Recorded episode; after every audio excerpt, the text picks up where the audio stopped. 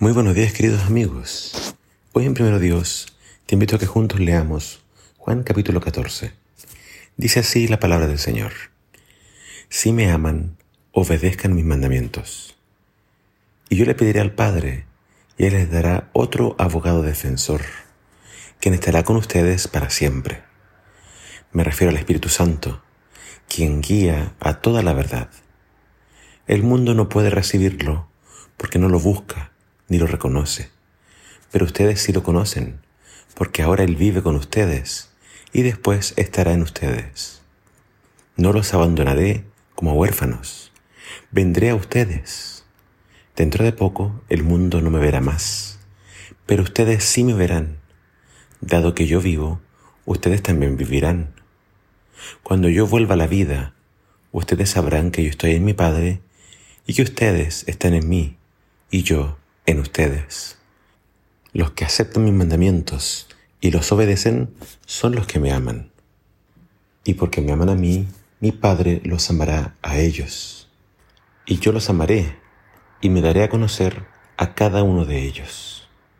Judas, no Judas Iscariote, sino el otro discípulo con el mismo nombre, le dijo, Señor, ¿por qué te darás a conocer solo nosotros y no al mundo en general? Jesús contestó, Todos los que me aman harán lo que yo diga. Mi Padre los amará y vendremos para vivir con cada uno de ellos. El que no me ama no me obedece. Y recuerden, mis palabras no son mías. Lo que les hablo proviene del Padre, quien me envió. Les digo estas cosas ahora, mientras todavía estoy con ustedes. Sin embargo, cuando el Padre envíe el abogado defensor como mi representante, es decir, al Espíritu Santo, él les enseñará todo y les recordará cada cosa que les he dicho. Les dejo un regalo, paz en la mente y en el corazón.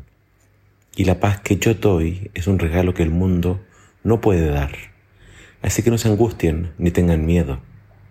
Recuerden lo que les dije, me voy, pero volveré a ustedes. Si de veras me amaran, se alegrarían de que yo voy al Padre, quien es más importante que yo. Les he dicho estas cosas antes de que sucedan, para que cuando sucedan ustedes crean. No me queda mucho tiempo para hablar con ustedes, porque se acerca el que gobierna este mundo. Él no tiene ningún poder sobre mí, pero haré lo que el Padre me manda, para que el mundo sepa que amo al Padre. Vamos, salgamos de aquí. Los discípulos estaban tristes y apesadumbrados. Jesús les había dicho que estaba por irse y que no lo podrían seguir. La noticia de tener que separarse de su maestro era demasiado terrible para ellos. ¿Y cuál es el antídoto para la tristeza? Una promesa. Jesús promete tres cosas. Primero, no estarán solos. Jesús volvería de la muerte. Él iba a resucitar y los iba a acompañar por un tiempo. Y luego, cuando ascendiera a los cielos, les iba a enviar el Espíritu Santo el Espíritu Santo es presentado como uno, igual a Jesús. Decía el texto, Él es mi representante. Él es el abogado defensor. Él es el consolador. Su tarea es alentar, fortalecer y dirigir a los creyentes en el camino que deben seguir. La segunda promesa es que Jesús volvería. Él promete ir a preparar un lugar en la casa de su Padre. Y cuando todo esté listo, él vendrá a buscarnos para que estemos con Él en la casa de su Padre para siempre. Jesús dice que hay muchos lugares donde vivir allá en el cielo. Hay un lugar para todos. Hay un lugar para ti. ¿Te gustaría vivir allá? Jesús prometió volver. ¿Te estás preparando para irte con Él? La tercera promesa es, Jesús prometió paz, una paz que el mundo no puede dar una paz que no se puede explicar. No es una paz en base a pastillas ni medicamentos. No, esta es una paz real que gobierna la mente y el corazón. Es una paz que nos infunde valor frente a los peligros y a las amenazas. Solo Dios puede dar ese tipo de paz. La pregunta es, ¿qué debían hacer los discípulos? Y acá es enfático, se repite muchas veces.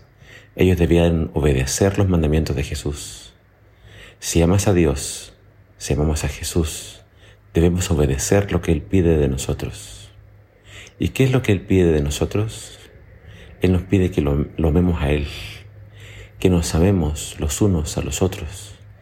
Él nos pide que creamos en Él. Debemos creer que Él fue enviado por Dios y que ya estaba para regresar con Dios al Padre. No se puede amar a Dios sin guardar sus mandamientos. Quien ama a Jesús hace lo que Él pide. Querido amigo, recuerda esto, no estás solo. Jesús pronto volverá y si lo deseas, su Santo Espíritu puede fortalecerte, consolarte y dirigirte. Maranata, que el Señor te bendiga.